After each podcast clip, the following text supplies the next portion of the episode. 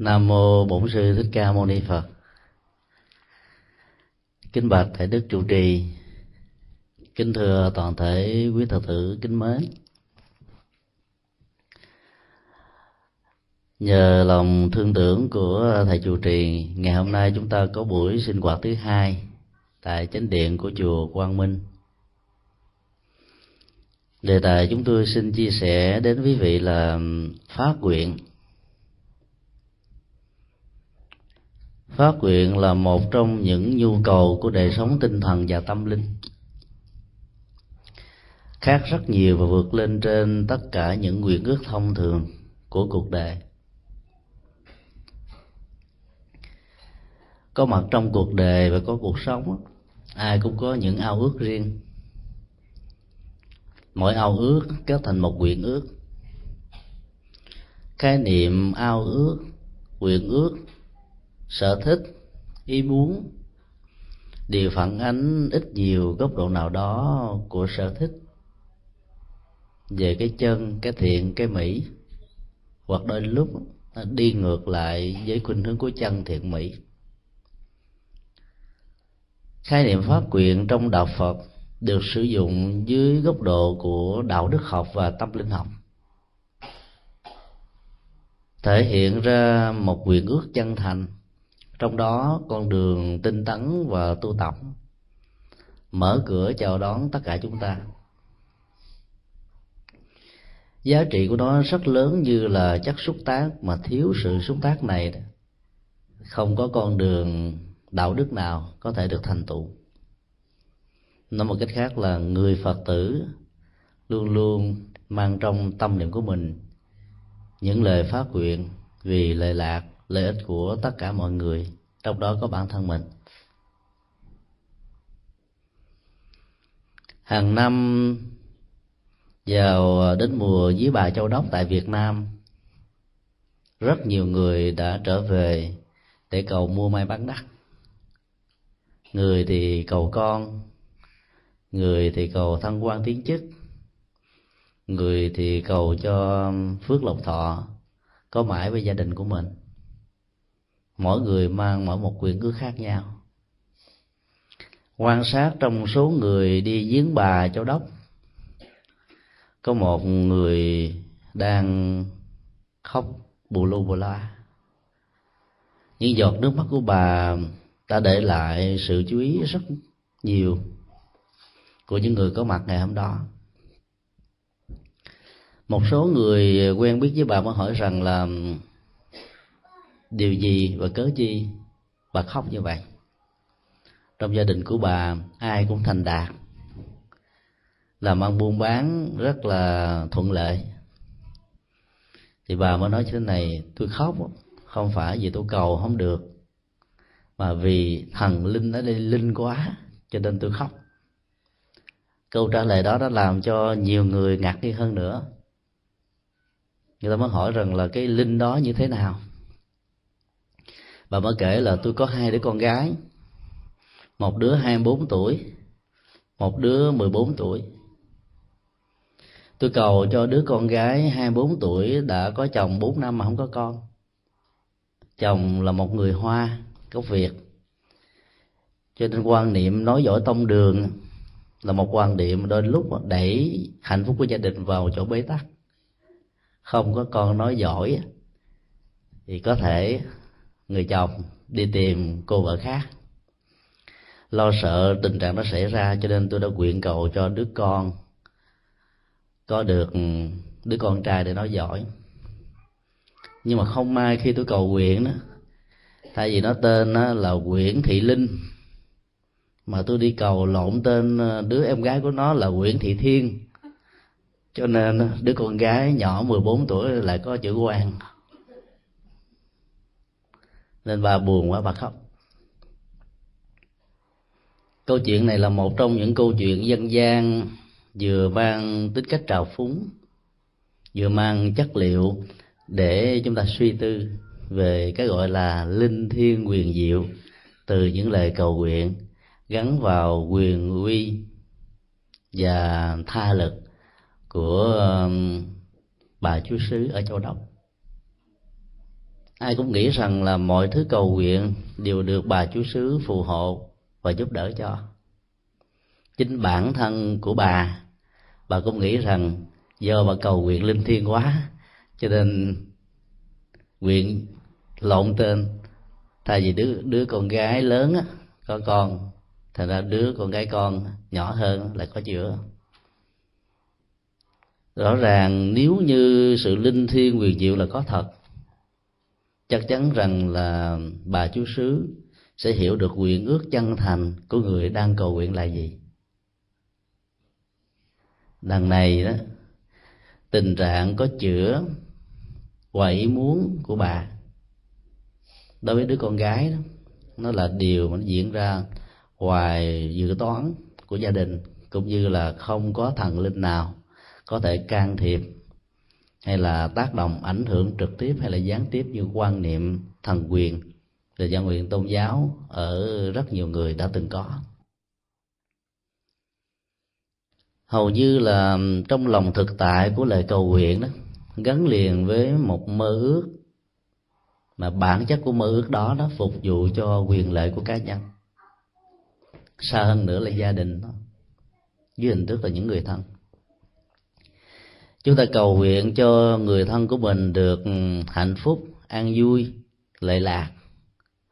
Và do đó chúng ta có khuynh hướng lấy bản ngã của mình làm một trục xây. Tất cả mọi giá trị lệ lạc, an vui, hạnh phúc trong cuộc đời đều xoay quanh trục xây đó. Cho nên trong nguyện ước thông thường, và nhất là những nguyện ước gắn liền với chủ nghĩa thần linh tôn giáo đều mang chất tố của một lòng vị kỷ rất lớn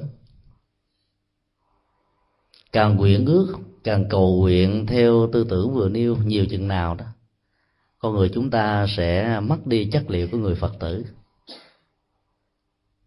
Mặc dầu trong dân gian và trên thực tế phần lớn người phật tử đến chùa cũng với một tấm lòng cầu nguyện. Cứ mỗi ờ, chủ nhật hoặc là những ngày viết phật bồ tát những lễ hội văn hóa là cơ hội để cho đồng bào đồng hương, trở về chùa, trao dồi đời sống tinh thần và làm phước tu đức. Nhưng bên cạnh đó, đôi lúc đó chúng ta bị thấm nhuần truyền thống văn hóa phong tục tập quán ở Việt Nam, vốn mang sắc thái của nho và lão giáo nhiều hơn được của đạo Phật. Cho nên khi lên lễ Phật, cúng một nải chuối thì chúng ta cầu chuyện A, chuyện B, chuyện C. Thắp một nén ngang thì chúng ta cầu là chúng số độc đắc. Mua một ký cam dâng lên phật thì chúng ta mong cho cả gia đình mình được đoàn tụ. Giữa nội dung của sự cầu nguyện và khối lượng phước báo của chúng ta dâng lên tam bảo, trong lúc chúng ta cầu đó, nó có một khoảng cách rất là lớn. Khoảng cách đó nó được đông đo bằng thái độ tâm lý của ước mơ. Mơ ước càng nhiều thì khoảng cách đó càng to có nghĩa là chúng ta đang làm một công việc của um, thương lượng kinh tế với đức phật và với các vị đại bồ tát. Chúng ta bỏ ra một phần um, công sức và tặng phẩm nhất định nào đó dân cúng lên ngài rồi sau đó chúng ta mong ngài đó giúp đỡ lại mình nhiều hơn. Và không khéo chúng ta biến phật trở thành à, một quan tòa rất là ô dù tức là mình cúng cho ngài xong rồi mong ngài giúp cho mình. Thì lời nguyện ước đó mang chất liệu của lòng vị kỷ lớn lắm. Khác với truyền thống tâm linh tôn giáo của các đạo khác với đạo phật, triết học tâm lý và triết học thực tiễn của nhà phật dạy chúng ta phát nguyện. Yếu tố của sự phát nguyện chứa đựng trong đó đó, chất liệu của lòng vị tha. Trong sự phát nguyện đó chúng ta mở tâm của mình lớn ra ôm cả vũ trụ ôm cả chúng sinh ôm cả mọi loài. Trong đó có mình và những người thân. Nhưng chủ thể của mình và người thân á, đã trở thành hòa nhập lẫn vào trong cái đại thể của tất cả chúng sinh. Ở đây bản ngã không được trương sinh. Vị trí ưu tiên của những người thân không được đề cập đến. Nhưng tấm lòng và chất liệu và bao la rộng lớn của sự phát nguyện đó, làm cho con người hành giả trở nên rất là gần gũi với đạo lý từ bi và dấn thân hành trì của những vị bồ tát, mang chất liệu tình thương rất lớn, nhổ lên khổ đau của cuộc đời và mang lại hạnh phúc cho nhân loại. Có thể nói nếu chúng ta định nghĩa cầu nguyện là một thái độ tâm lý, tạo ra một chất liệu chấn an giúp cho mình có thể vượt qua được những ách nạn trong cuộc đời, hoặc là giữ vững niềm tin để đi tới phía trước, đạt được những giá trị thành tựu đáng kể. Thì ngược lại, phát nguyện là một năng lực tâm linh, và thấp nhất của nó là một năng lực đạo đức, để trải tình thương đến với những người đang có nhu cầu, để trải lòng từ bi đối với tất cả mọi loại. Và do đó, trong sự phát nguyện đó con người phật tử trở thành là chỗ nương tựa của bất kỳ những ai đang có cơn đau khổ khống chế và hoành hành. Cho nên triết học nhà phật không dạy chúng ta cầu nguyện, nhưng ngược lại dạy chúng ta phát nguyện. Có nghĩa là không dạy chúng ta lấy mục tiêu và lợi ích của bản thân, gia đình làm chính, mà lấy đại thể của nhân loại, của các loài chúng sinh làm chính từ góc độ này chúng ta có thể nói đạo phật vượt lên trên triết học nhân bản. Cái mà các tôn giáo và triết học rất hãnh diện tự hào. Và nghĩ rằng là đạo lý của họ là gắn liền và gần gũi với triết học nhân bản nhất. Nhưng bản chất của triết học nhân bản là phục vụ cho con người. Bởi vì nền tảng triết học và tôn giáo học của thế giới đó, cho rằng thượng đế tạo ra các loài động vật và ngay cả thiên nhiên môi trường để phục vụ cho hạnh phúc của con người. Cho nên gần với chủ nghĩa nhân bản của thế gian nhiều chừng nào đó thì nỗi bất hạnh và khổ đau đối với các loài động vật sẽ diễn ra nhiều chừng đó. Trong cái đó đạo lý của nhà phật đó, ngoài việc chu lo và dẫn đến giá trị an lạc hạnh phúc cho loài người không bao giờ quên các loài chúng sanh ngoài con người là các loài động vật và môi trường thiên nhiên cho nên trong đạo phật thường à, có nhiều tầng lớp, có nhiều cấp bậc của sự tu tập. Nhân đạo thì tương đương với nhân bản. Sau đó còn có thiên đạo là tương đương với các cảnh giới trời, các cảnh giới của các thần linh, vân vân. Để vượt lên trên đó còn có những con đường tâm linh giải thoát. Tách rời hết tất cả mọi ảnh hưởng, nhị nguyên của cuộc đời. Và tiến sâu trên chiều kích tâm linh đó, con người đạt được sự giác ngộ tuyệt đối. Do đó, định danh đạo phật vào một góc độ nhân bản là chúng ta đang làm bản chất của đạo phật, xa rời với sự phục vụ tất cả các loài chúng sinh. Do đó, nếu có phải gọi đạo phật là một triết học nhân bản, thì chúng ta phải nói triết học nhân bản đây là một truyền thống nhân bản ngoại lệ, vì vẫn nhìn thấy được cái quyền sống và cái quyền an vui hạnh phúc của các loài động vật. Các loài động vật cũng có động vật quyền, giống như con người có nhân quyền. Con người có tự do thì các loài động vật cũng có tự do. Và đạo phật là tôn giáo duy nhất trên thế giới cắt lên tiếng nói binh vực cho quyền lợi của tất cả mọi loài có sự sống. Cho nên khi chúng ta bắt đầu dấn thân vào con đường phát nguyện theo tinh thần phật dạy đó thì lúc đó chúng ta không còn đặt cái phần à, cán cân nặng về toàn thể của con người. Và chúng ta bỏ quên đi các loài động vật. Ở đây chúng ta phải đặt lên giá trị bình đẳng của sự sống và sự quý báu của mạng sống đối với cuộc đời. Do đó chúng ta thương tưởng các loài động vật như thương tưởng bản thân mình. Chúng ta bảo vệ môi trường thiên nhiên như bảo vệ mạng sống của mình và các loài động vật quan điểm đó là một quan điểm tạo ra một cân bằng sinh thái và sự bình đẳng quyền sinh thái giữa các loài với nhau. Và đạo phật đã mở ra một cửa ngõ mới và nâng nạp vào trong nội dung thực tại của cầu nguyện của các tôn giáo một chất liệu của lòng từ bi, một giá trị rất là to lớn rằng mọi thứ, mọi loài, mọi vật trên cuộc đời này đều bình đẳng với nhau sự khác nhau có chăng đó là phước báo và môi trường điều kiện hoàn cảnh. Còn bản chất và sự sống đó, thì các loài đều giống nhau. Và do đó, đạo phật đã ghi nhận giá trị bình đẳng ở phương diện cao nhất của nó để cho những người phật tử mỗi khi cầu nguyện đức tam bảo không bao giờ hướng phần lệ lạc về phía gia đình của mình, mà hướng cho tất cả các loài chúng sinh. Có thể nói bản chất của ờ, lời phát nguyện trong nhà phật gồm có tất cả là ba yếu tố. Sự tự tu như một quá trình của đạo đức bản thân là yếu tố đầu tiên để thiết lập nền tảng của sự phát nguyện. Không có người dấn thân làm từ thiện, làm lệ lạc quần sanh làm tất cả việc lành mà có thể phát nguyện với một tâm hồn cao thượng với một phương trời cao rộng hạnh phúc cho mọi loại, hạnh phúc cho tất cả. Do đó sự tự tu là yếu tố căn bản nhất để sự phát nguyện được thiết lập. Yếu tố thứ hai đó là lòng lệ tha. Sự lệ tha trong trường hợp này được dẫn đạo bởi trái tim từ bi và trí tuệ giác ngộ chỉ với trái tim từ bi, lúc đó chúng ta không còn đặt nặng con người trên các loài động vật khác.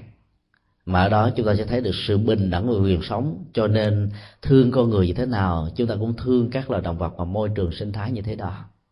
Do đó, yếu tố của trái tim từ bi đó đã tạo thành một chất liệu để nội dung của sự lệ tha đó được mở rộng, trải ra trên con đường tự lệ của sự phát nguyện một người phật tử có thể dấn thân và làm. Yếu tố thứ ba đó là bản chất của sự lệ tha trong trường hợp này gắn liền với một chiều kích ừ, đạo đức học phật giáo, đó là hồi hướng, chia sẻ những phần phước báo lệ lạc, công đức do bản thân mình tu tập nên.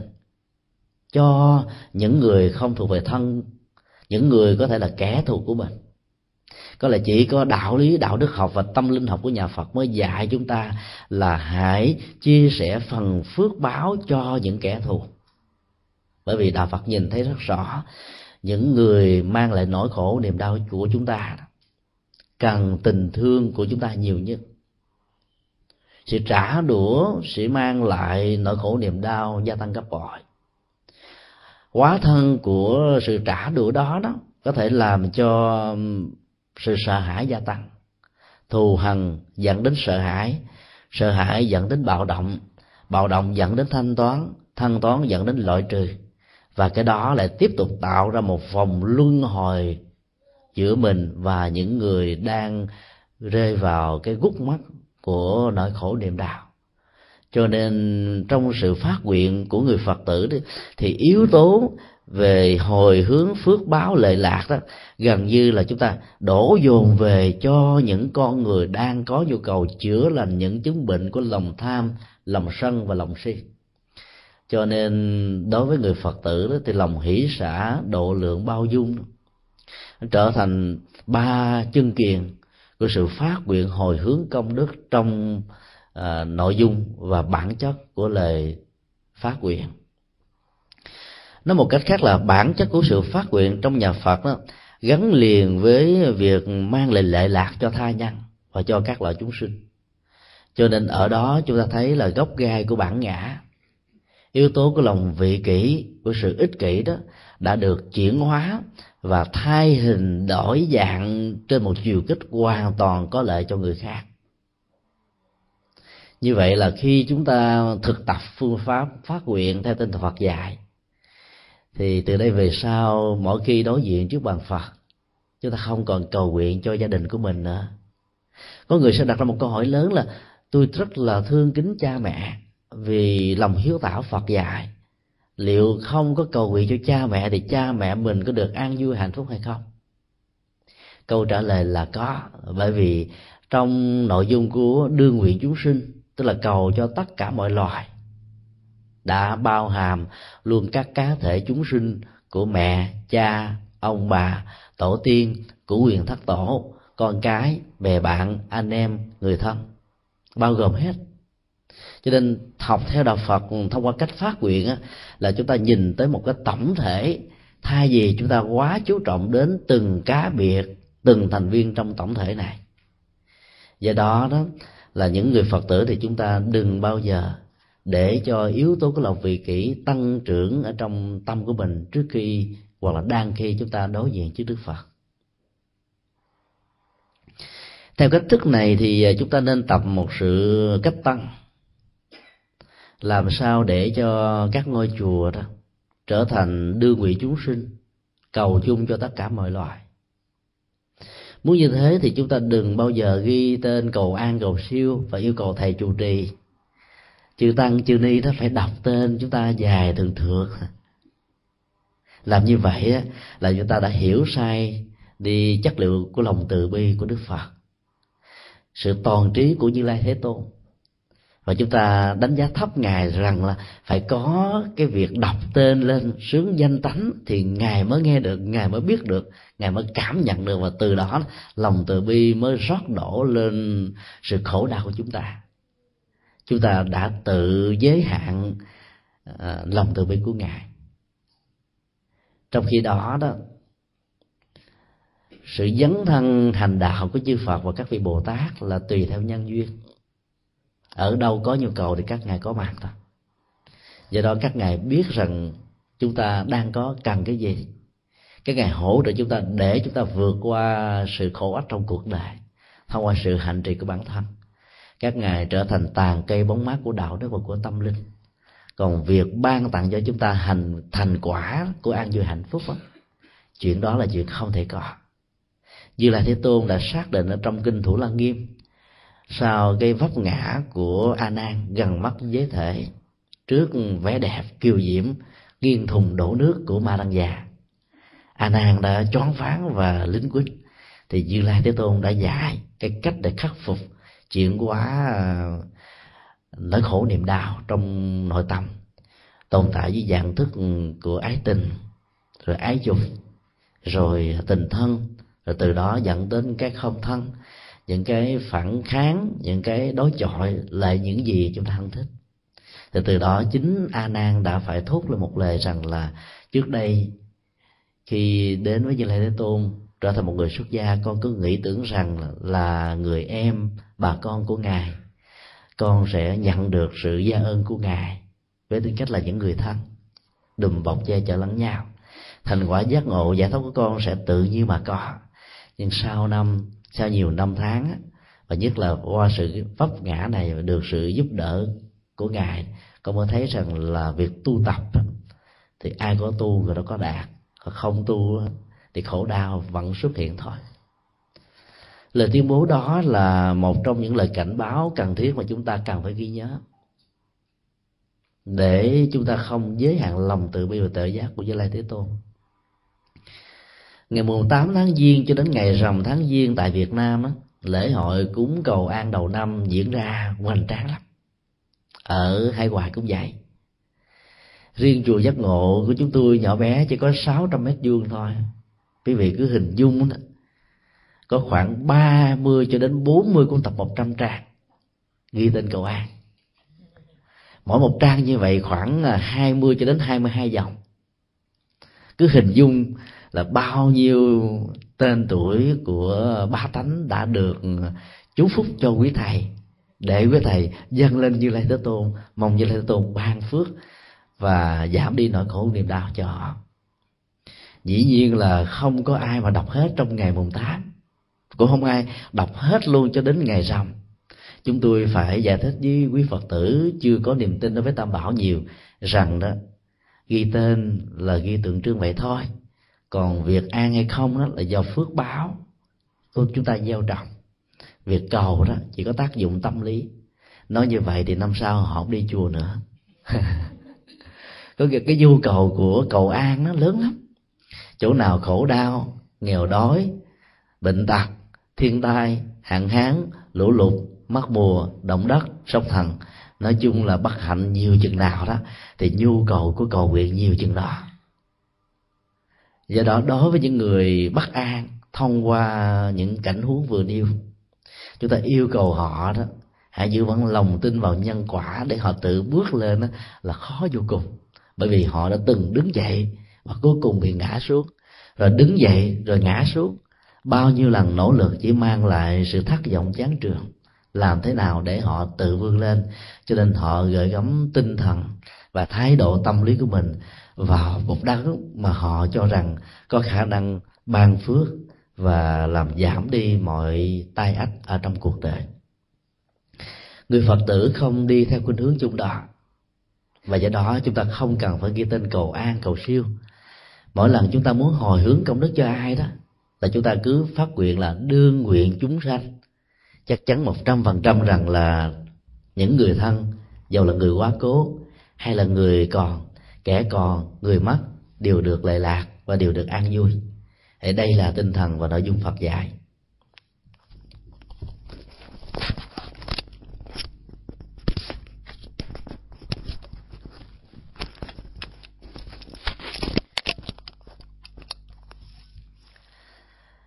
ở trong kinh hoa nghiêm có một phẩm được gọi là phẩm tịnh hạnh tức là những hành nguyện và những hành trì đơn giản hàng ngày nhưng lại có khả năng chuyển hóa tâm thức của con người từ khổ đau thành hạnh phúc. Từ bất tịnh trở nên thanh tịnh hoàn toàn. Đọc vào phẩm tịnh hạnh đó đó, chúng ta sẽ thấy cấu trúc của một bài thi kệ rất giản đơn nhưng lại chứa đựng trong đó nội dung triết lý hành trì sâu xa của sự phát nguyện. Câu thứ hai đó là cái câu trải rộng lòng từ bi. Với bốn âm tiết là đưa nguyện chúng sanh. Tầm quan trọng và giá trị đạo đức tâm linh của nó lớn quá đến độ đó các vị tổ trung hoa đã trích toàn bộ phẩm kinh này trở thành thi kệ nhật dụng cho tất cả những vị xuất gia, dù là mới cạo đầu một buổi, hay là trở thành hòa thượng sống đến 120 cho đến 150 tuổi. Hầu như là không có vị nào không thọ trì thực tập những phương pháp được Đức Phật dạy như là cửa ngõ đã dẫn đến sự thanh tịnh an vui, hạnh phúc cho bản thân của hành giả cấu trúc của mỗi câu như vậy đó đều có chứa đựng trong đó đó. Nếu câu thứ nhất là câu dẫn đến sự tự lực tu tập, thì câu thứ hai là một thái độ trải rộng lòng từ bi. Câu thứ ba và câu thứ tư mang nội dung của sự quán tưởng để dẫn đến sự chuyển hóa tâm thức. Bản chất của sự quán tưởng trong trường hợp này được diễn ra theo một công thức lấy một à, cái gì đó thuộc về phật lý chúng ta tạm gọi là sự kiện điển hình a. Nội dung của quán tưởng trong trường hợp này là dựa lên cái mô hình công thức vật lý của cái a để tạo ra một nội dung hoàn toàn tâm linh của cái b. Và có giá trị vượt rất nhiều lần so với nội dung vốn có của nó. Theo cách thức đó, thì mọi thứ, mọi vật trong cuộc đời này đều có thể trở thành đối tượng thiền quán tu tập, nếu là một hành giả của thiền thì tất cả mọi sự mọi vật trong cuộc đời trở thành những công án rất lớn. Nếu là hành giả của tịnh độ, thì chúng có thể trở thành đối tượng để chúng ta duy trì được trạng thái nhất tâm bất loạn. Nếu là hành giả của mật tông, thì các cơ sở đó có thể trở thành những yếu tố giúp cho mình được nhiếp tâm, thanh tịnh, thân khẩu và ý vấn đề ở chỗ là chúng ta vận dụng chủ nghĩa và phương thức tâm linh của phát nguyện theo công thức là đương nguyện chúng sinh. Chúng ta thử khảo sát cái bài à, thi kệ đầu tiên. Nói về à, một buổi sáng sau khi tất cả những vị xuất gia bắt đầu thức giấc. Công việc đầu tiên là vị xuất gia đó phải đặt chân xuống giường cắt những bước chân đi của một ngày mới để tạo thêm năng lực mới cho sự tu tập và hành trì. Nếu như hành giả tu tập chỉ có chừng đó vấn đề mà thôi, thì rõ ràng cái nhìn và chiều sâu của trái tim từ bi của người xuất gia không có gì khác biệt hơn là những người tại gia. Ở đây như là thế tôn đã nạp vào trong từng động tác của cái thức, từng động tác của bước chân đi đó, một chất liệu nội dung của phát nguyện rất lớn với tấm lòng của những vị bồ tát. Tùng triêu trực đáng dần chí mộ, nhất thiết chúng sanh tự hồi hộ, nhược ư túc hạ tán kỳ hình, nguyện nhữ tức thời sanh tịnh độ. Bài thế kệ đó đã diễn tả ra một trạng thái quán tưởng thực tại từ những bước chân đi của một hành giả thức dậy khi sáng chúng ta quán tưởng rằng là từ sáng cho đến chiều tối đó, tất cả mọi loài chúng sanh trong đó có những loài vi trùng, chúng ta không nhìn thấy bằng con mắt, và chỉ có thể nhìn thấy bằng kính hiển vi. Có sự sống, muốn bảo hộ sự sống, an vui và hạnh phúc trong sự sống của chúng. Nhưng mỗi bước chân đi của chúng ta là vô tình dẫm nát lên thân thể của chúng ra từng mảnh vụn. Từ lúc chúng ta không biết cái chết đó nó có thể dẫn tới một ức chế tâm lý của lòng sân. Chúng nói ngôn ngữ chúng ta không nghe được. Các biểu đạt của thân thể, tay, chân, tiếng la, hét, vân vân nó quá nhỏ và làn sóng âm của chúng không làm cho cái màng nhĩ chúng ta rung động để chúng ta cảm nhận được nỗi khổ niềm đau của các loài chúng sanh bị dẫm nát dưới bước chân đi của chúng ta. Và lúc đó đức phật đã dạy truyền vào trong bước chân đi đó lòng từ bi, một năng lực chuyển hóa để làm cho sân hận nó, nó bị tiêu tan dưới cái chết một cách vô tình dưới nghiệp sát sanh một cách không cố ý. Là mong cho tất cả vị sau cái chết này được siêu sanh tịnh độ. Lời nguyện cầu cho các loài chúng sanh đó được siêu sanh tịnh độ là một lời nhấn gửi rằng các vị hãy thông cảm với tôi. Từng bước chân đi của chúng tôi không hề có dụng ý làm thương tổn mạng sống với các vị nhưng chúng tôi không thể nào có một sự lựa chọn nào khác. Mỗi bước chân chúng tôi cần phải được cắt bước. Và do đó, cái chết lại tiếp tục diễn ra. Và tương tự, nếu chúng ta áp dụng công thức đó, cho ngồi, nằm, đứng, rồi ờ, động tác ăn uống, đưa vào trong cơ thể những vật thực, rồi ờ, nấu thực phẩm để ăn thì chắc chắn rằng là biết vô vô lượng, vô số vô biên sinh linh đã phải chết dưới sự sống của chúng ta. Cho nên lòng từ bi và trái tim từ bi bồ tát được như lai nạp vào từng bài thi kệ này, đã làm cho hành động bình thường của một người xuất gia trở thành khác thường. Trong đó có chiều sâu của lòng từ bi, có năng lượng của tâm linh tu tập, có chất liệu của đạo đức chuyển hóa, và nó có tất cả những giá trị của tầm nhìn quán chiếu vào bên trong thực tại của những vấn đề rất đơn giản cho nên sự khác nhau giữa người tu tập và không tu tập mà ở chỗ quán tướng, quán chiếu thôi. Hàng ngày chúng ta vẫn ăn. Khi quý phật tử có dịp tới chùa sinh hoạt bắt quan trai, cũng dùng cơm, cũng tĩnh tọa, cũng thiền quán, cũng kinh hành, cũng niệm phật. Nhưng chưa chắc gì chúng ta đạt được những chất liệu đó nếu chúng ta không được quý thầy hướng dẫn những phương pháp quán tưởng để thực tập từng bước chân, từng bước tay rồi cách uống nước ăn cơm im lặng vân vân. Tất cả những cái đó rất cần thiết và nó tạo ra um, chiều kích tâm linh thông qua sự phát nguyện. Như vậy là nội dung của sự phát nguyện là hướng tới một cái gì đó cao hơn lớn hơn vĩ đại hơn. Trong đó đó nhu cầu và giá trị lệ là của bản thân đó, chỉ là một cái rất nhỏ và không đáng chú ý. Càng chú ý về bản thân mình nhiều chừng nào thì có người khuynh hướng đặt nhẹ cái nhu cầu và giá trị hạnh phúc của những người khác. Và do đó, trong những lời nguyện thông thường là bản chất của sự xung đột giữa bản ngã của cái tôi, của bản thân, với bản ngã cái tôi của tha nhân nó nó luôn luôn nằm trong cái thế cần co với nhau. Từ lúc chúng ta không nhìn thấy hết, trong cái tưởng như nó là một cái gì đó rất bình thường, nhưng nó là một sự lựa chọn. Chọn cái của tôi thì phải loại trừ những cái phi tôi. Chọn cái của bạn bè tôi thì phải loại trừ những cái kẻ thù của cả, của bạn bè tôi. Cuộc khuynh hướng đó nó nó diễn ra một cách rất là tự động đến độ chúng ta cảm thấy nó như là một cái gì đó rất bình thường và không có vấn đề gì cả. Cho nên thông qua sự thực tập phát nguyện đó, chúng ta mới học những chiều kích sâu sắc ở bên trong đời sống nội tâm. Để thấy được sự khác nhau về những nguyên nhân tâm lý, về những nguyên nhân nhận thức, những nguyên nhân hành vi dẫn đến các chủ nghĩa, các tôn giáo, các ý thức hệ, các đối lập trong cuộc đời. Và cái đó nó góp phần tạo ra sự bất hạnh, chiến tranh, tàn tốc, khủng bố, sợ hãi, giết chóc và là trong cuộc đời. Cho đó phát nguyện là một trong những cửa ngõ để mang lại hòa bình cho thế giới. Tự nhiên là hòa bình đó phải được khởi đi từ đời sống nội tại tâm thức của tất cả chúng ta. Cái đó không tốn tiền, cái đó không tốn bạc cái đó chỉ cần được sự hướng dẫn của chiều sâu tâm thức, chúng ta có thể có được rất nhiều giá trị trong cuộc đời.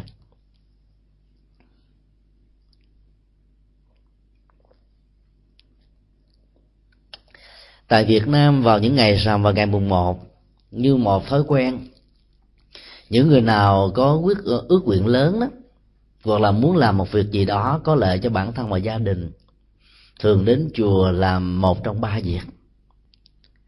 Nguyện lớn nhiều chừng nào thì họ lại phát nguyện giá kéo, nhất là những người nữ.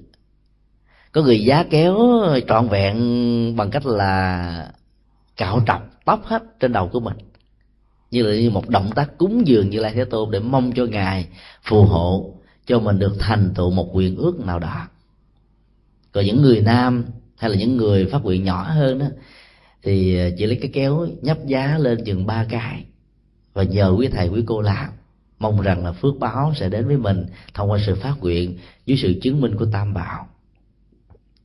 Có người thì nguyện ăn chay, đặc biệt là những người bị những loại sao nặng sao nặng, quý vị phải nhớ là sao nặng thì cái dấu chấm dưới. Nên tất cả những công thức của bói toán đó nó trở thành những cái không thực sao nặng xạo nghĩa là không thật.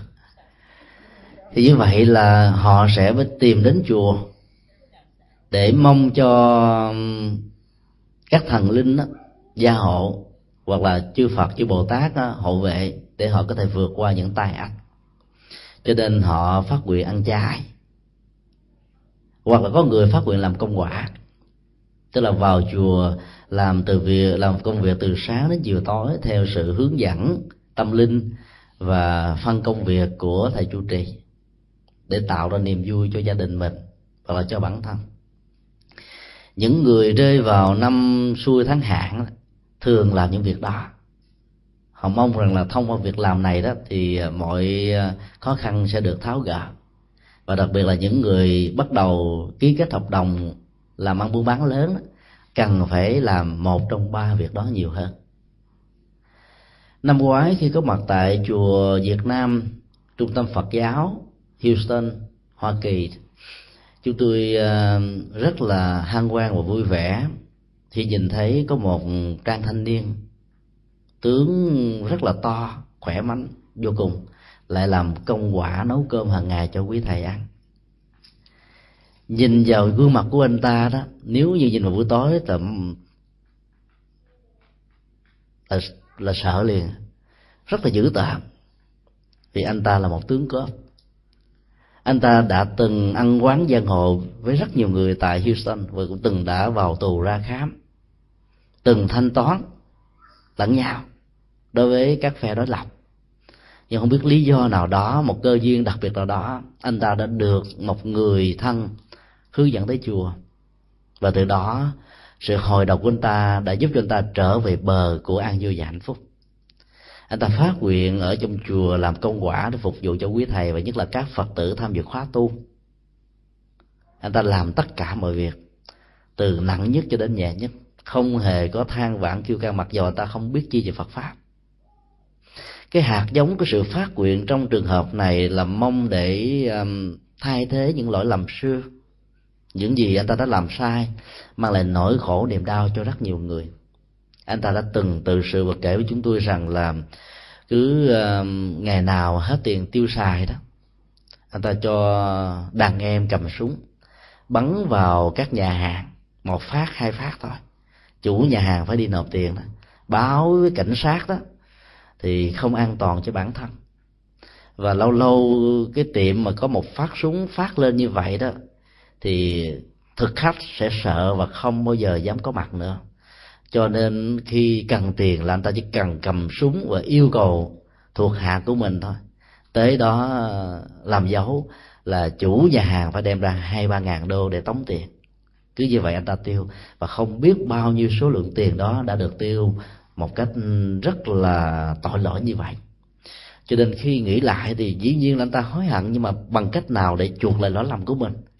Làm lại tiền lấy tiền đó ờ, trả lại cho những người mà mình đã cướp bóc đó, thì rõ ràng khó coi vô cùng mà cũng không có đủ tiền nào để mà làm đó cho nên anh ta chỉ mong rằng là vào trong chùa làm công quả. May ra đó là tội lỗi được giảm đi.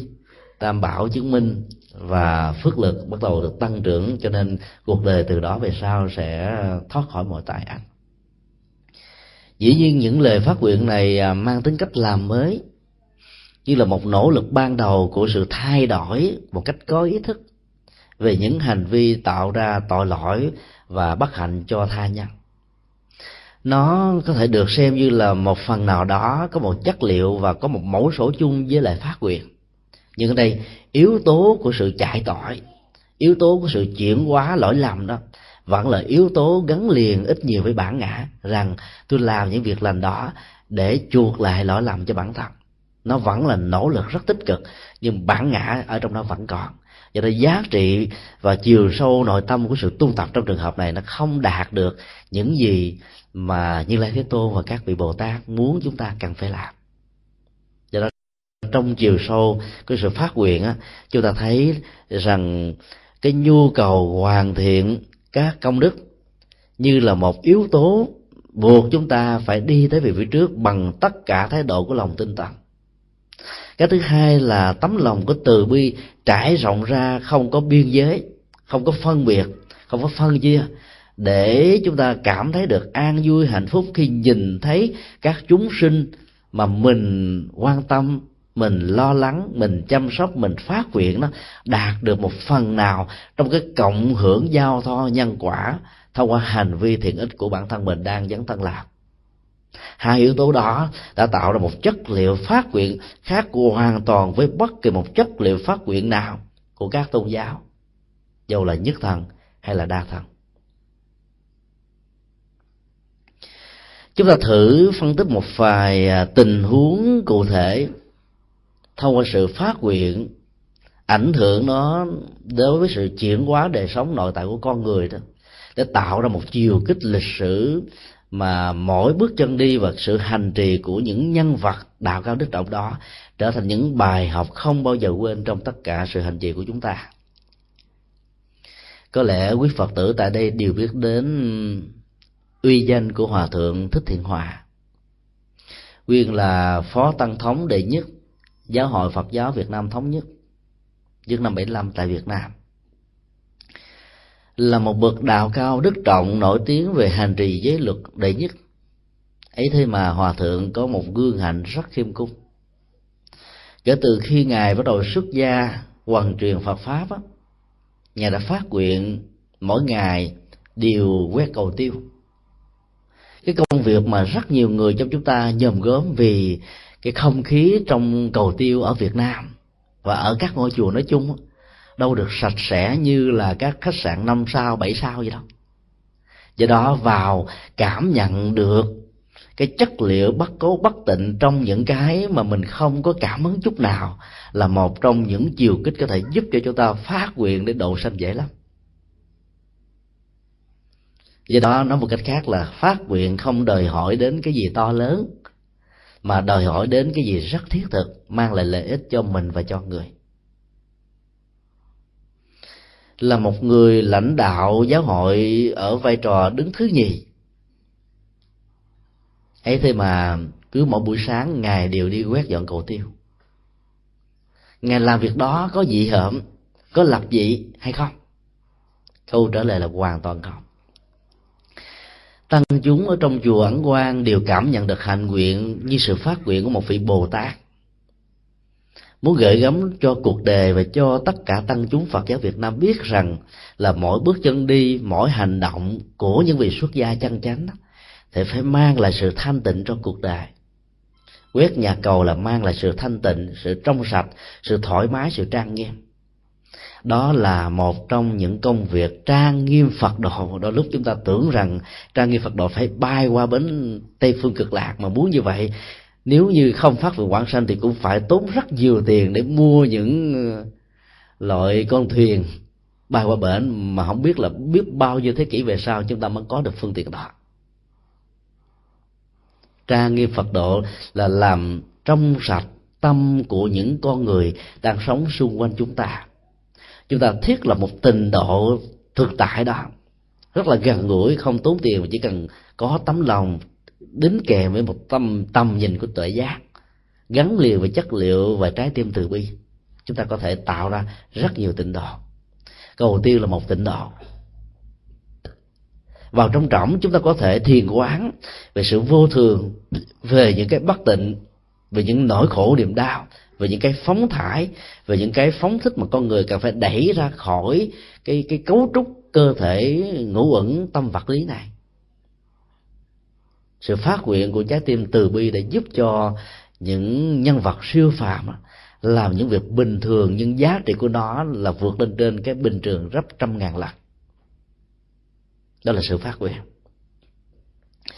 Từ sự phát nguyện đó mà tất cả tăng chúng và học tăng của Phật học đường Nam Việt và chùa Ấn Quang không ai dám giải đãi, không ai dám dễ vui trong các giác quan mà tinh tấn không ngừng, ngày đêm sáu thời lễ bái tu trì với một chí nguyện tha thiết là làm thế nào để mang cái sở học, sở tu của mình đem lại an lạc cho những người hữu duyên. Cái bản chất của sự phát nguyện là nằm ở chỗ đó đó. Không chỉ tạo ra một cái giá trị rất là siêu phàm ở trong những cái rất là bình thường, mà còn tác động, tạo ra chiều kích tinh tấn tu tập ở những người xung quanh.